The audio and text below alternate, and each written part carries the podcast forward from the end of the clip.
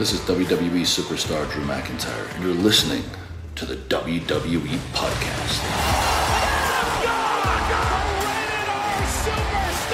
The champ is The one that everybody wants, me. Becky Lynch is going to WrestleMania. Claymore. Claymore. Austin 316 says I just whipped your ass. Is my idol. You're gonna acknowledge me. Welcome to the current state of WWE, everybody. I've got Anthony Di Marco with me on take two that no one knows except us.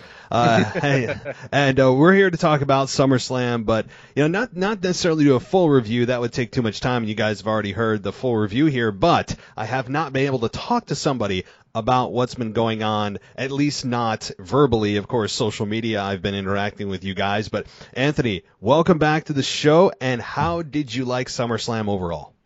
You know, um, I was pleasantly surprised. I felt like this is a pay per view that overachieved, and the main event is a prime example of that.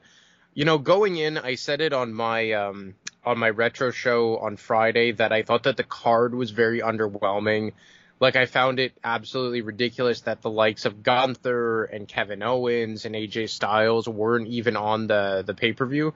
AJ Styles eventually ended up being on it, but uh, not in a match capacity.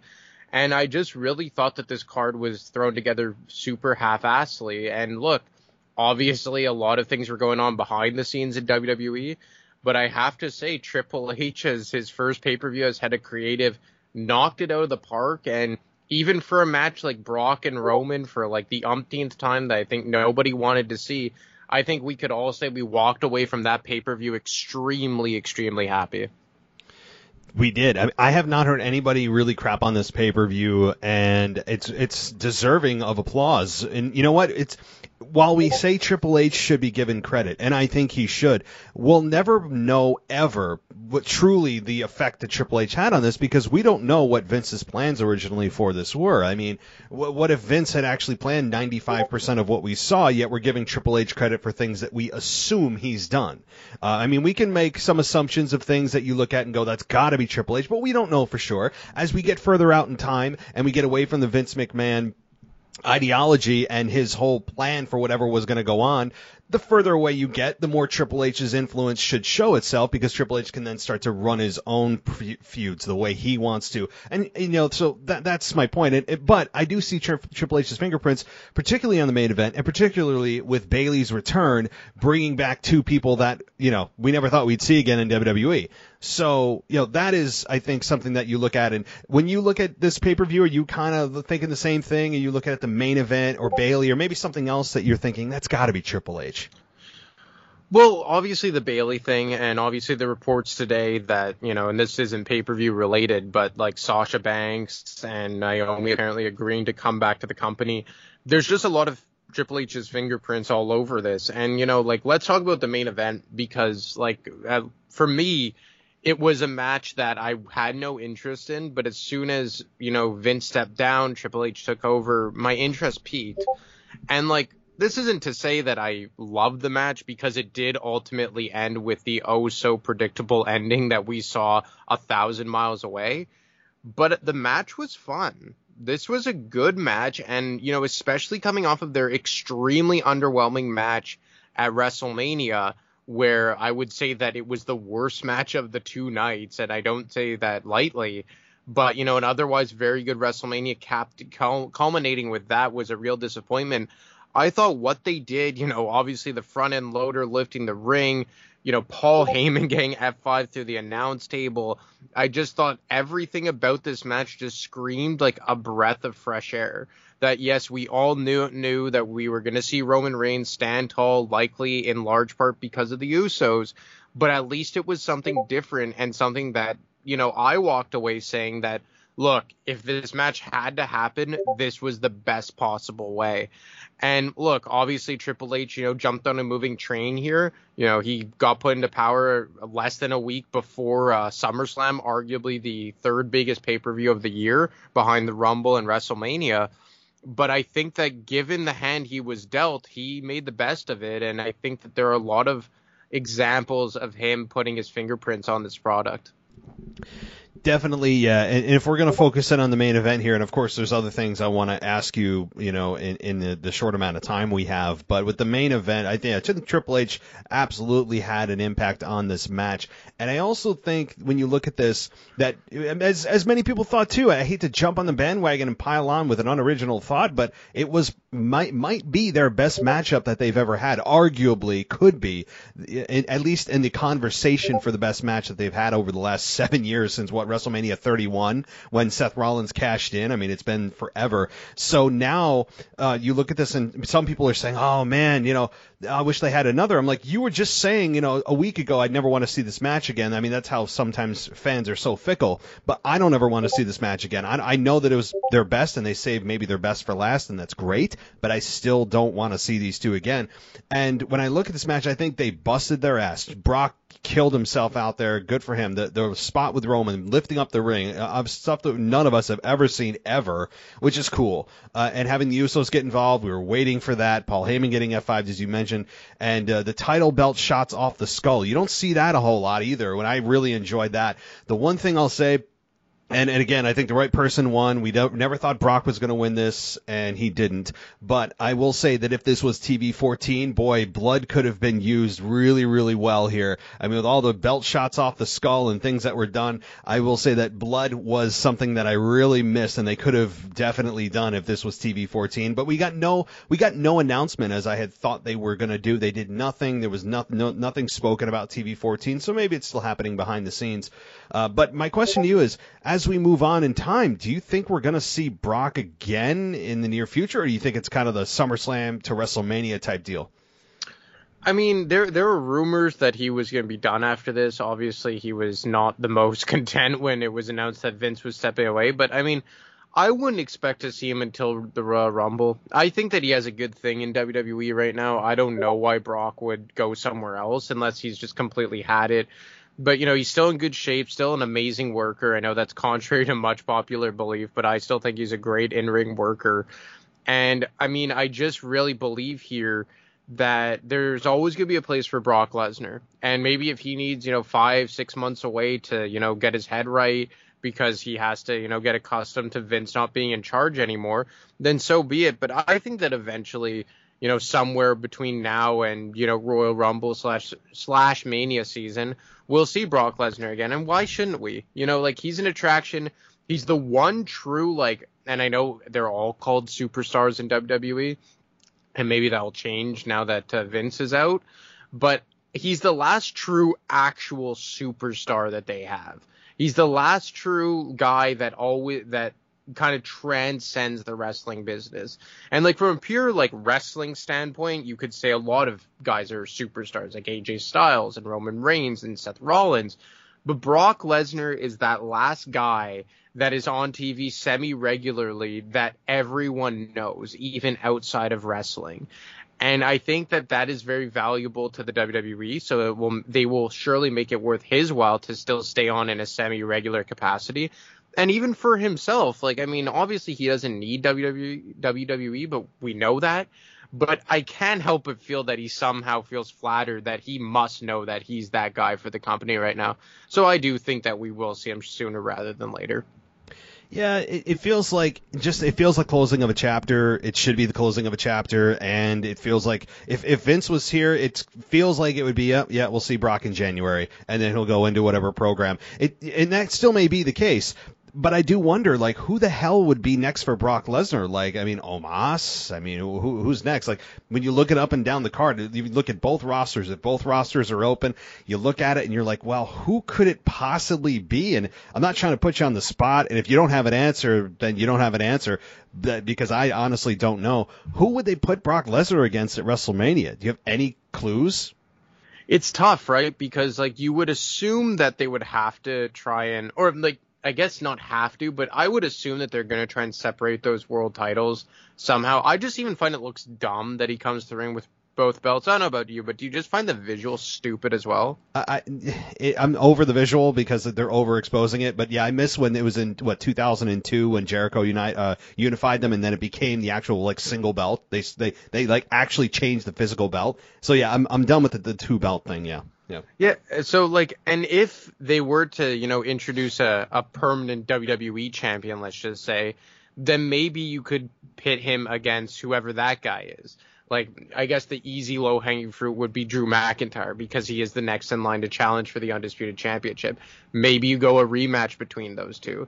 Like, people forget about because it was during the build up or right before uh, ultimately COVID hit.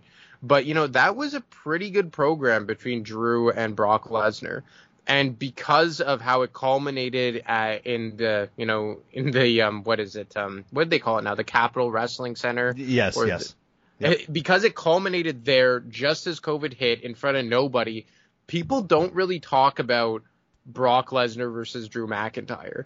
And you know every Brock Lesnar feud he's had over the last number of years since he came back whether that had been Roman Reigns or Seth Rollins or Braun Strowman or even Samoa Joe, you never really saw Brock go up against a guy in a one and done capacity. It was always like a series of matches. Even The Undertaker, you know, they fought again at SummerSlam 2015 and it ended at like Hell in a Cell 2015. But Drew McIntyre was the only guy that Brock ever like lost clean to and then you never heard from him again. And I feel like, you know, given all the stuff that happened between then and now, and by WrestleMania season, it will have been three years since that went down, which is absolutely crazy to me. I think that if you revisit Drew versus Brock Lesnar, and they kind of hinted at it a bit, was it on SmackDown where Drew uh, get hit to Austin Theory with the Claymore? So I would say you, you know, Drew versus uh, um, Drew versus Brock Lesnar for the WWE Championship in a rematch would be something I would explore. That's definitely on the table, given that they had the weirdest match. I mean, as everybody did, when it was super quiet and it was just the the. the I remember very vividly the uh, the the last man standing match with Edge and Orton. That just really, I think, went. It was like it felt like an hour and a half long. Uh, and it was just, you know, it, nobody benefited from no nobody being in that arena at that time, and a very strange time. But I, they could revisit it. You know, the the only thing is when you look at Brock Lesnar and his return, you know, since that time, since the COVID era and the, the Thunderdome era, and Brock Lesnar has returned, and like Brock Lesnar has won like one match since he's been back. Like he has done the job for everybody all the time. The only match I can think of off the top of my head that he's won in the last like year and a half is the one, the Fatal Five Way, when he was inserted just to take the championship off Big E so he could give it to Roman at WrestleMania. That that's it. That's all I can think of. I, I might be wrong, but like Ro- Brock Lesnar has not come back to win. He's come back to put people over, which is really just crazy. I'm sure Brock doesn't give a damn because he's getting paid millions to just you know lose a fake fight or whatever. You know, but whatever. It's it's just bizarre when you look at it and you think of this. This is your biggest star, your biggest guy, and he's just doing job after job after job. It's not hurting him. It's not like it's not staining his legacy or anything. But I don't. It's just I don't think it's something that people are really talking about. Like Brock just continues to lose and lose and lose and lose. And you know I, I understand why, but it, do you, do you ever think about that? Like Brock's losing a lot. A hundred percent, and like aside from the fatal five way match, the only match he's won was the elimination chamber. Yeah, you're right. Yeah. So aside from like these multi man gimmick matches, he hasn't won. But to be fair, he's only fought two guys since he returned, either Roman Reigns or the one off with Bobby Lashley. And even against Bobby Lashley, Roman Reigns has gotten involved in that as well. So unless it was like a fatal five way or an elimination chamber multi man match, it's always had to involve Roman Reigns in some capacity. And you know, that goes back to the age old saying that you've been saying for what, four years now. Everything leads to Roman Reigns. All roads lead to Roman Reigns. And the same could be true uh, for Brock since his return last summer in 2021. So I- I think that if you bring back Brock this time around, you would have to have oh, and the Royal Rumble, evidently. So I mean, unless it is unless it is a big multi-man match, Brock isn't winning it apparently over the last 12 months. Th- that's true. Yeah, I should probably clarify. It's singles matches he continues to lose. If he's in a multi-person match, look out. I mean, yeah, that's true. That is very true. The, the one thing I'll say uh, is that Brock Lesnar, if he's going to have another match at WrestleMania or beyond that, get him out of the title picture because I think that's what a lot of that is what is creating us and, and, and other fans who have been watching wrestling for a while to kind of see the predetermined outcome. Like, well, Brock's not going to win. He's not at that stage of his career. It should be about, about building the new stars. So like you, you look at this and go, all right, well, if Brock Lesnar's not in a title picture, then things become to me much more interesting because it's a blood feud. It's something personal. You don't have to take and overshadow the championship over whatever's going on with Brock. So to me, it'd be much more unpredictable and more fun if Brock Lesnar gets into a program of somebody that has nothing to do with the championship. And it's fair, right? Because it's rare that Brock Lesnar will leave WrestleMania as a world champion. It happened twice at WrestleMania 33 against Goldberg and WrestleMania 34 against Roman Reigns. But all the other times that he's walked in as champion since his return in 2012, he always drops the belt, like in WrestleMania 31, WrestleMania 36 against Drew, this past year's WrestleMania, WrestleMania 35 against Seth, because we know that typically between WrestleMania and SummerSlam is a big period of time off for Brock Lesnar. So I would agree, and I guess at that point you would have to explore, let's say, an up and coming guy. Like, would a Gunther be on that mm. level by that point? I think that would be a really cool avenue to explore. Would you make him go up against like another part timer kind of? Maybe like Edge? Have we ever seen Edge versus Brock Lesnar? But I think Edge is another cool segue here because mm-hmm. obviously he has the big return, but like I don't know about you, and I'm an Edge fan, but like I just didn't care about this return. Where do you guys stand with it? You know, because uh, you and I text a little bit about it, and I said I don't know what to make of it, and I still I still don't, but I'm also so here's the thing. Monday Night Raw is happening right now. Maybe it'll make me care a little bit more about what happens on Raw and Edge's promos always bring you back in.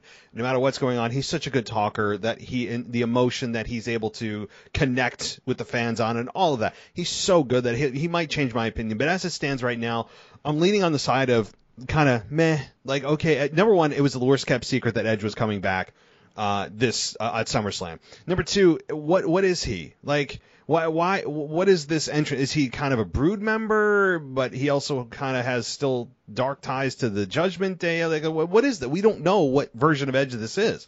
Uh, you know, and and I also don't like Edge with really short hair. Like I love Edge with long hair. That doesn't help him. Uh, but for that's personal preference. But I just I don't know what Edge is, and and I I I just am not excited about his return like a lot of people were because it was very predictable, which is fine. But I also wish if he returned, he would have just stayed with the Judgment Day. You think he's out there to help the Mysterios, and he's the one that you know gives them both you know uh, two Con-Chair-Tos, and then stands tall with the Judgment Day and explains on Raw that you know uh, the Judgment Day they, they, they, saw through me and I, they exposed to my weakness and thank you. Like you, you could make this very easily another turn for Edge I think they could have done that. I don't know why they brought him back as a babyface. You and I and everybody else, I think that listens to this, are, is just wondering why the hell they did the premature breakup anyway. It was just bizarre. But uh, yeah, I'm looking at this Edge thing. I'm going, nah, okay. Like I respect Edge, but I, I don't know what this version of Edge is, and I would have preferred him to stay heel. He did not get a long enough heel run. Well, do we even know? Like, I couldn't hear it over the crowd, but like, what theme music did he use when he came back? It was kind of like a hybrid of the Brood and something I've never heard.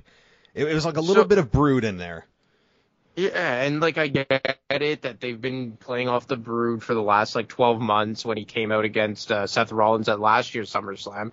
So I get that. Like I can appreciate that. And like, look, Edge is very easily capable of making me care again. But even like his gears, like uh, okay, so a red jacket, you're wearing the sunglasses, like I just I don't know, and maybe it's just because they left a sour taste in my mouth because of the premature turn, and like I just I don't care about the Judgment Day any like at, at all anymore. And I will say that when Rhea Ripley is there, it makes me care more. So kudos to Rhea Ripley. But when it was just you know Damian Priest and Finn Balor for a bit, like I could not care less. So like maybe that's just me going in with like a predetermined opinion on the matter. But it's like everything about this was just so poorly executed. And look, that was when Vince McMahon was in charge. So maybe Triple H had something up his sleeve to, you know, right the ship here. But unless writing the ship is, you know, means turning Edge heel, I don't think anything's going to save this. And based on what happened at SummerSlam, it doesn't seem like he is going to be turning heel. So or not even turning heel, staying heel, but I guess he turned babyface. It's it's all very confusing, and I know I've said this for the last 12 months or so, but anytime or 24 months at this point, anytime you have uh, Dominic and Rey Mysterio involved in something, like it automatically torpedoes my interest. So maybe they're just kind of getting the shrapnel of this edge that is. But just everything about this storyline right now just doesn't have me interested whatsoever. Yeah, and, and the fact that they, they still are, they've had perfect opportunity after perfect opportunity to turn Dominic heel, and they haven't done it, and they haven't done it. I said, okay, they at least still have SummerSlam. And nope, it come and goes, and Dominic is still being, you know, the pasty white, boring houseplant that just has no personality at all. The guy is just so boring. Uh, and he's not doesn't look the part. I mean, I've said it many times. In the ring, he's fine, but that's about all he's got, and a, and a, and a, good last name. That's about it. I'm sorry, that's true. Um, but you know, right now with Edge, I, I, I just I, I feel underwhelmed with him. Um, I'm not excited about him right now. And again, like we, you know, he he's a great talker. He could talk me back into caring, but there's still so much to be explored with him as a heel, and I just don't know where the hell they're to go with him. And you know, with the Mysterios, I honestly, like you said, any like it's true. Any program that they're in, it instantly makes me like have to consciously make an effort to care about what's going on. I have to force myself, like resist the the instinct I have to just like completely tune them out, uh, both of them, and, and just because I they're to me they're almost insufferable as a tag team just be, just because that's how I feel. But I I just I don't know with Edge I'm a little bit disappointed about the return. I feel very flat about it, and honestly, what are they gonna do with Edge? Like okay now he say he he stays babyface, which you and I don't agree with, but he stays babyface and he, what does he do? Like, does he team with the Mysterios to take on Rhea and those, you know, uh, Rhea and uh, the Judgment Day? But then there's the a female there. How does that work? Or is it just one on one? Is it two on one? Like, what, it, it feels like there's not a big enough star here for Edge to face. It's kind of bizarre. Yeah, it's. I just really think here that like they've run themselves into a corner with Edge, and the only way to have liberated more uh, opponents for him was as a heel. But now that he's back as a babyface, like who's he gonna feud with? Okay, you're gonna run through Damian Priest and Finn Balor, like you said. Okay, I guess he's gonna tag with Rey Mysterio for a bit, but those two guys aren't, you know, on a main event level. So after that, who's he gonna feud with? Like Kevin Owens? Like at this point, like I just I don't see like an interesting feud for Edge because he did kind of go through a lot of the heels on the on the roster before he eventually did turn heel right before this year's WrestleMania.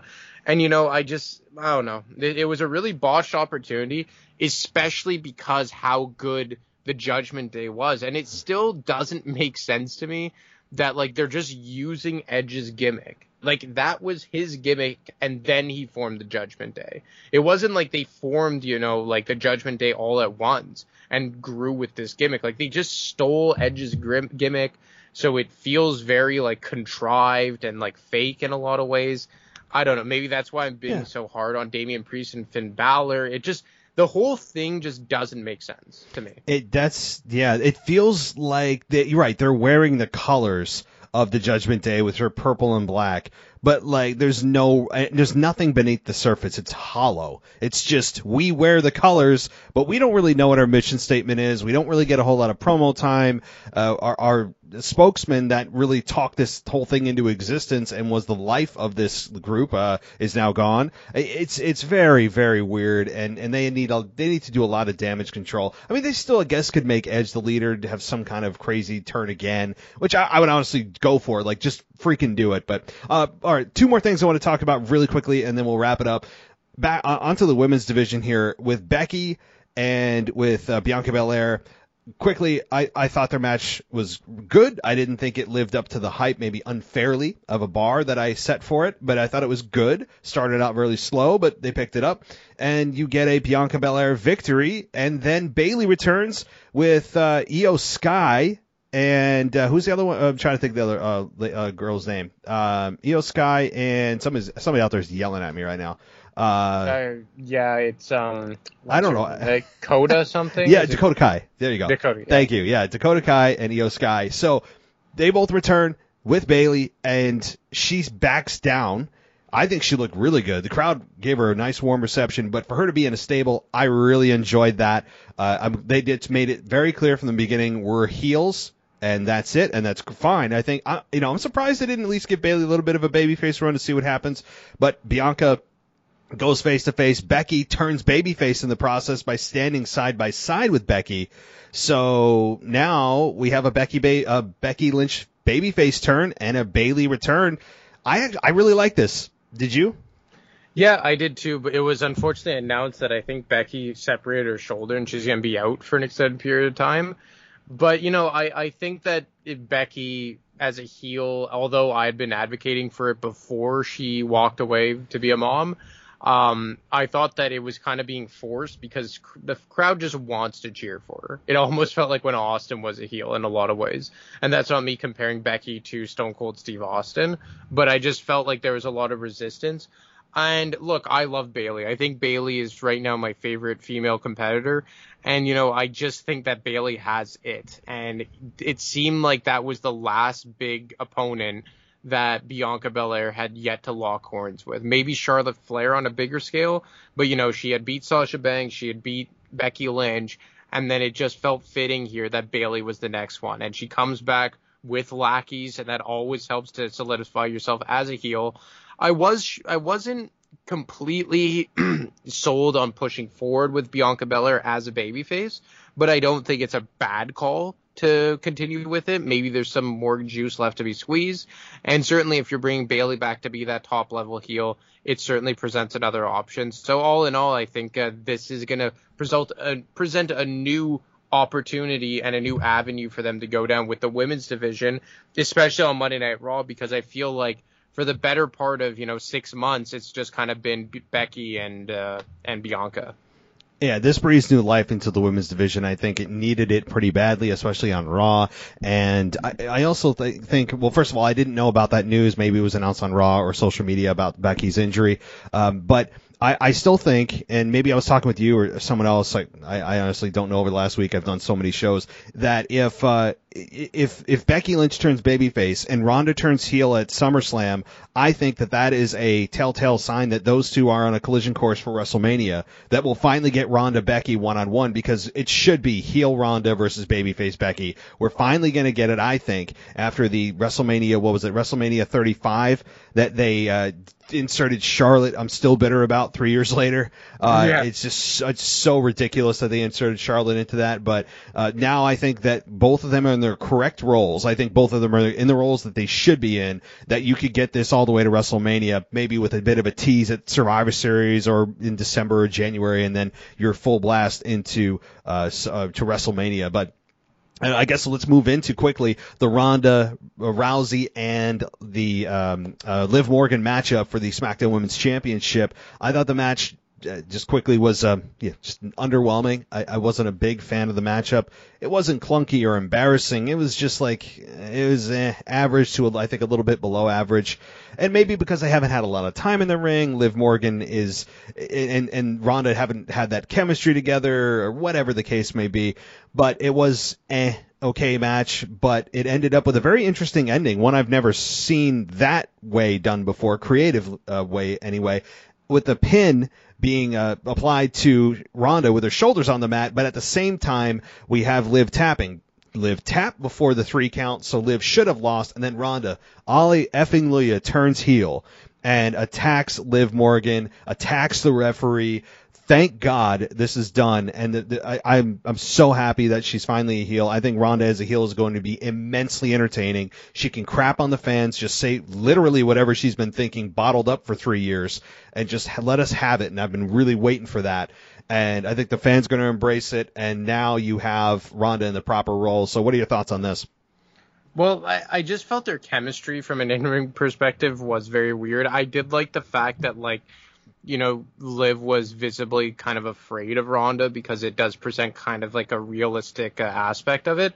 But look, all in all, I thought we all knew that Liv was going to retain in a, some hook or crook way, maybe not intentionally, but like some clunky finish to um, at least protect Ronda Rousey.